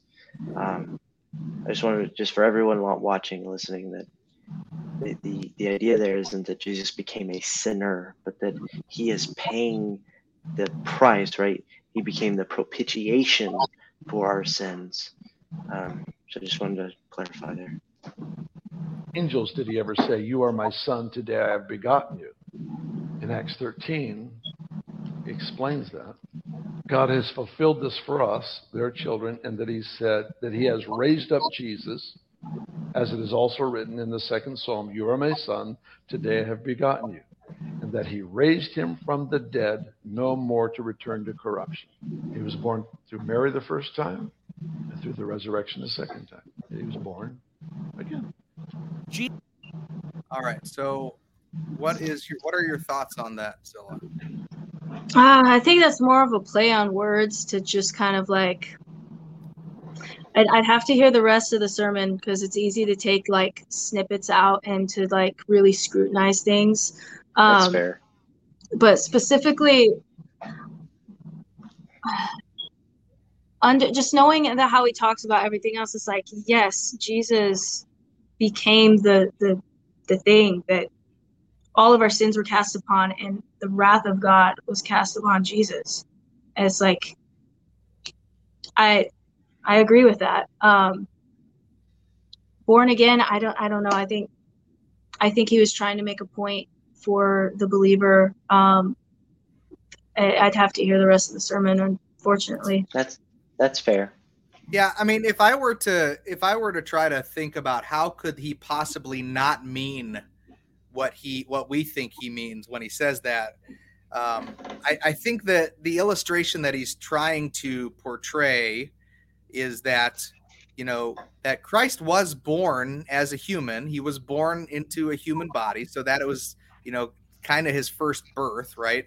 Uh, but then his becoming sin and then uh, raising from the dead I, maybe it's just a poor choice of words to say born again because the idea that there the danger in th- that god died like the da- the danger in that theological statement that god that he stopped being god for even a moment i think is it, that that borders or not even borders but really crosses over a line of the holiness of god and and and who he is right Or I mean, yeah, you'd also have God killing God, right? Right. So we, I think Um, we, we agree that that's not the case. That it, it wasn't that God killed Jesus. Uh, that he he gave up willingly gave up his his life, his body. Uh, but it's that same body that he took upon himself. He never stopped being God. He never stopped being the Son.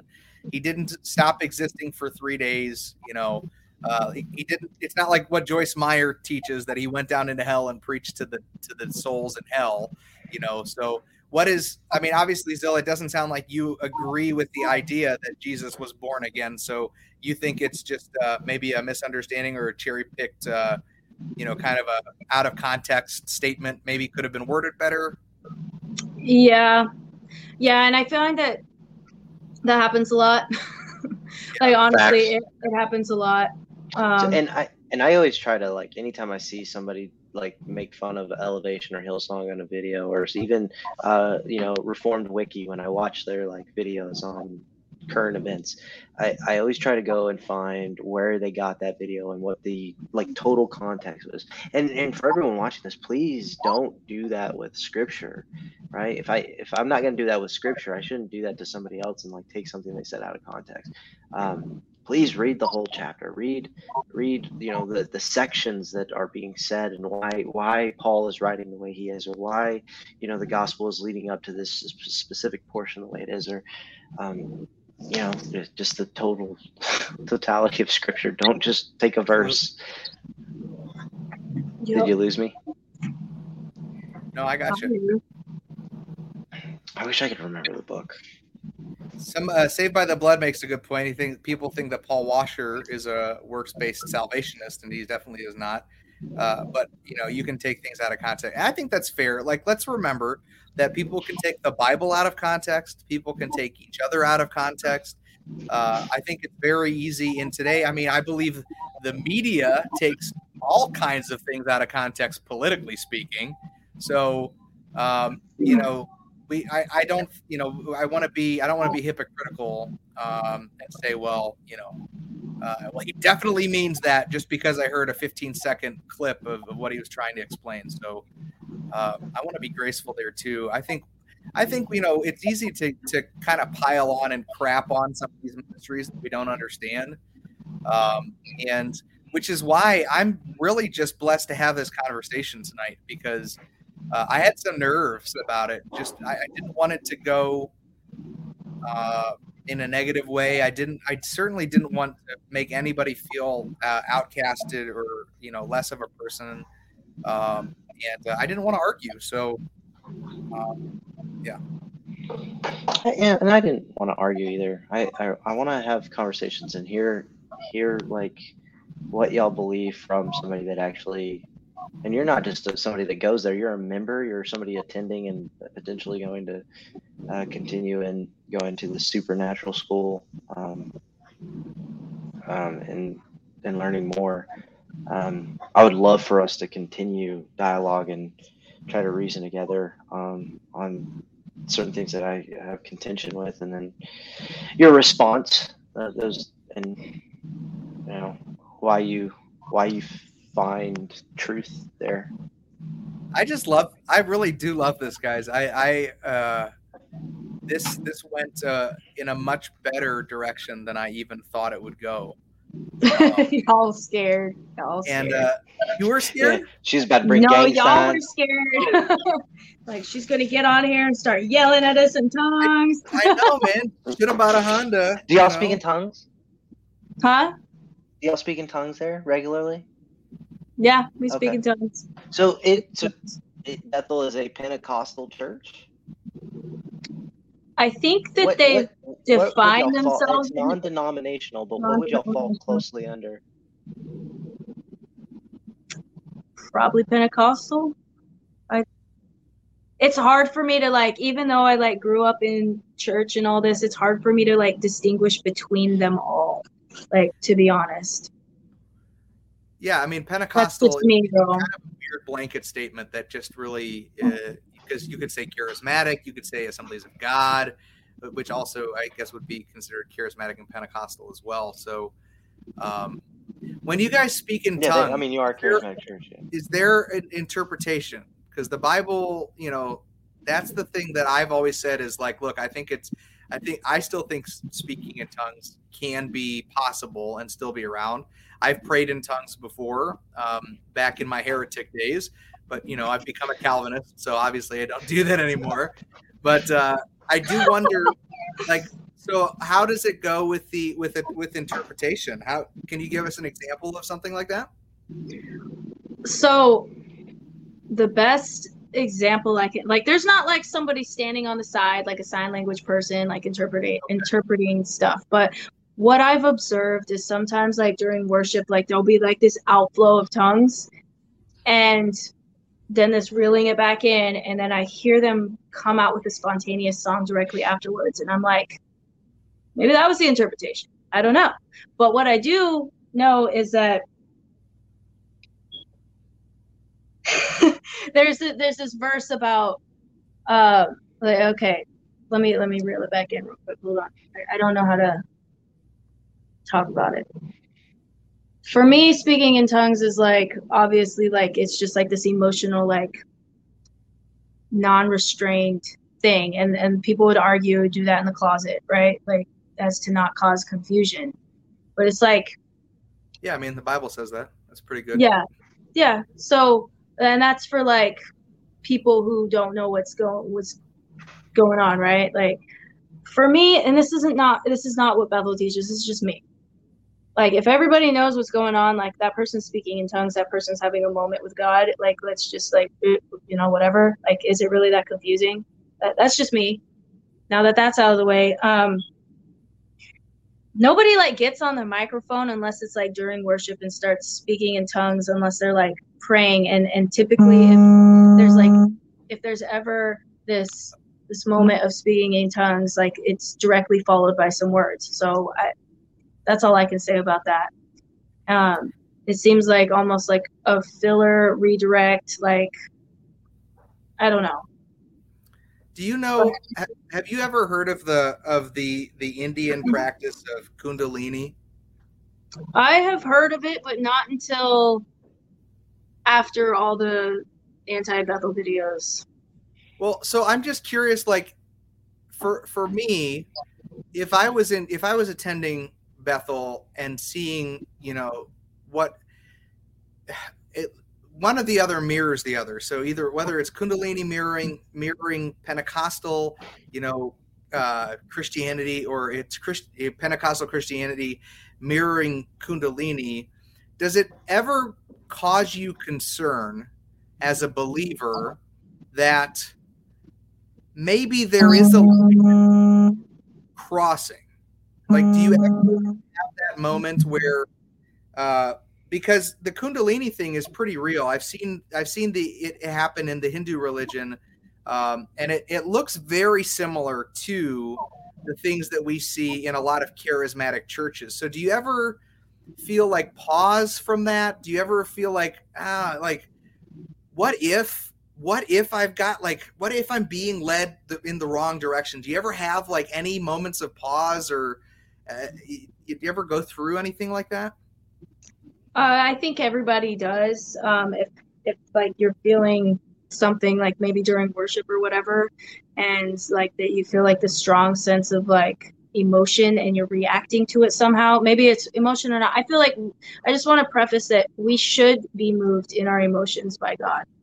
Um, I, I, I do like. I also think we we do need to have a sound mind, but like we need Him to be the God of our emotions and our spirit. And sorry, I have something calling. Why do you believe that? Um, I want to love him with all my heart, all my soul, and all my mind. Um, I want my emotions to be like in reaction to him, not not be an emo. I don't know if emotionalist is the is the correct terminology, but every part of my being, I want to be in submission in reaction to what he's doing in my life, and to only give emotions and and reactions to the things of this world and to like even my own sense of whatever. If i'm not moved by my emotion i feel like when we worship god it's like our us bringing our emotions emotions into alignment to what he he's doing in our lives or just just like if i'm praising him in a worship song or something and i am moving my emotions to thankfulness to You're fine. Don't worry about it. It's, that's all good. Um, it's our podcast. If it was any other professional podcast, we would have kicked you off a long time ago. But this is our Yeah. podcast. It's terrible. why you have people calling you Daily Wire coming 2023. Right, yes. so i just i that i guess that's my own personal conviction it's like i want my emotions i want to be moved emotionally by by god also a- alongside of just like i just i don't want like a stoic faith you know i i mean i could have one i'm fine with that but he gave us emotions I don't have any issues with them. I cry. I you know, for for a grown man, I I am very emotional. Like when I when I'm reading scripture, I get very emotional uh, with the Lord. I'm very I become very grateful for all He's done. Uh, I start to see His majesty, and it just it it definitely draws out. Like I don't need any of I, well, I okay, so I don't experience any of what you experience on a regular basis at church worship, and I'm still a very emotional person. Like God still brings emotion out in me. So um, I don't think that there's anything inherently wrong with emotion. I think the problem is a lot of people get caught up in it and then they begin to chase the emotion over the emotion being a result of what God is doing in you. Right? Does that make sense? It, it can. Um, for, for me personally, I've had instances where I've been so filled with emotion that I, I've, I've felt this inv- invitation, in a sense, to to go deeper into that emotion that I was having, and that is a place where I felt like this insane, like, I, I diving deeper.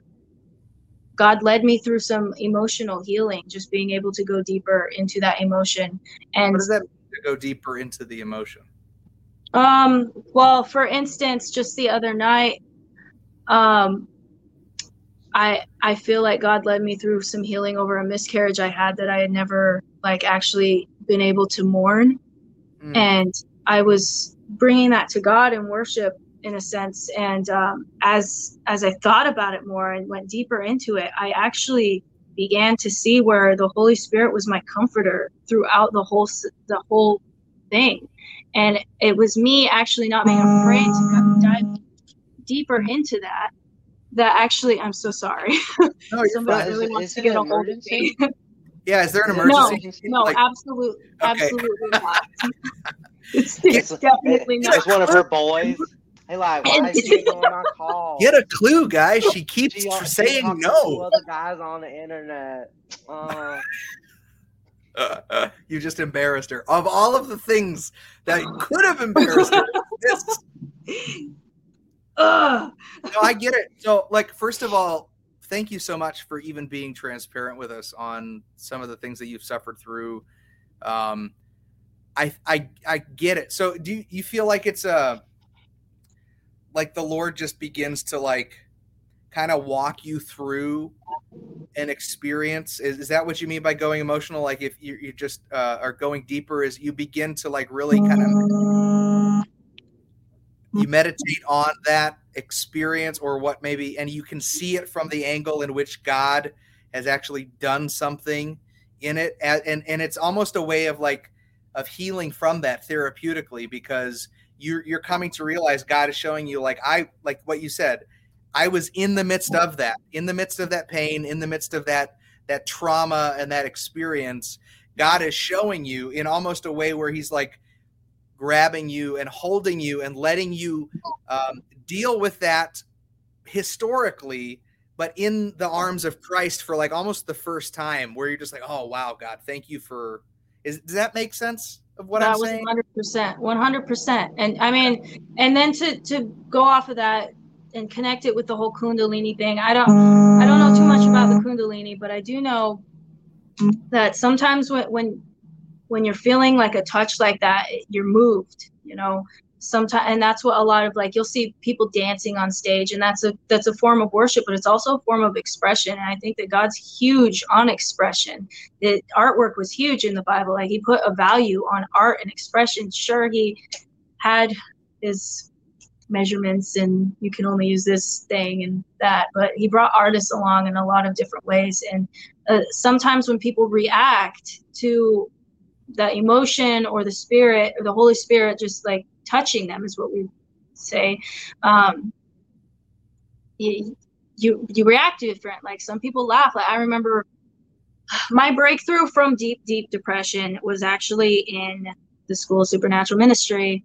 Um and it was very it, a lot of people would say like god's not a god of confusion but for me i was not confused. He broke my confusion. I began to laugh for about 10 minutes straight uncontrollably and depression broke off there and i know that's probably weird to hear but it wasn't confusing Joe. to me my buddy Joe, he's uh watching right now. He actually said he had a similar experience where he just could not control his laughter.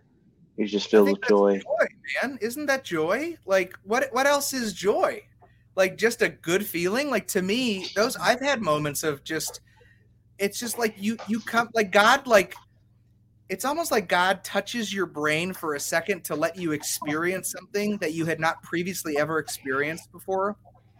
And it's only between you and god and it's not i don't it's a god moment. It's not in the sense of like i'm you know i'm trying to make this happen i'm trying to revisit it or whatever it's just like in that moment it's like whoa lord that was that was incredible you know it's uh i don't know man i feel like i'm probably way more charismatic than i even realize You're starting to sound like it.